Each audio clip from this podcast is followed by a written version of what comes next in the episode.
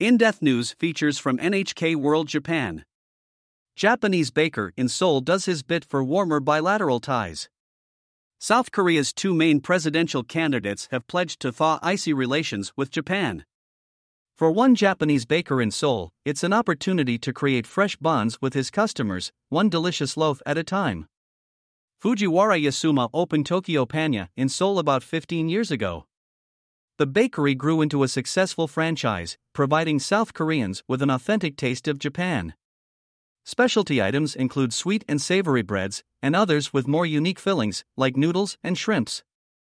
Fujiwara has always felt a deep sense of satisfaction when people say the products taste just like those in his homeland. Nothing makes me happier, he says, than to hear how my customers are growing to like Japan through our bread. Fujiwara's concept proved so popular that he was able to expand. At one point, there were more than 20 Tokyo Panya bakeries across South Korea. Fallout from court case hurts business. But things soured in 2018 when a Seoul court case provoked protests over a key difference in how Japanese and South Koreans perceive aspects of World War II. The tensions spilled over into trade. Japan's government tightened controls on exports to South Korea in 2019. Seoul deemed the move to be a countermeasure to the court ruling, and a boycott of Japanese products ensued across the country. That affected businesses big and small. Fujiwara's sales were cut in half, and he says there were days with almost no customers. There were franchise owners who told me to change the name of our shop, saying they don't want the word Tokyo in there, he says.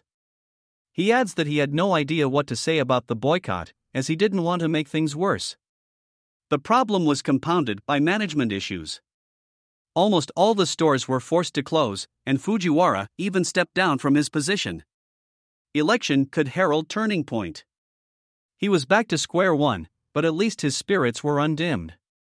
Fujiwara now works for Koo Jae-young, the owner of one of the surviving franchises. Koo believes Fujiwara's presence can help revive Tokyo Panya. The election front-runners have promised to improve ties with Japan, and Fujiwara is optimistic. He believes the next president will find a way to ensure politics don't hinder people's lives. I hope bilateral relations will improve. Becoming friendly is the best option, he says. But if ties do worsen again, I hope there will not be another boycott. It shouldn't affect ordinary people like us. For now, Fujiwara will focus on doing what he does best introducing Japanese culture to South Koreans and giving their taste buds something to smile about. Kojima May. NHK World. Correspondent.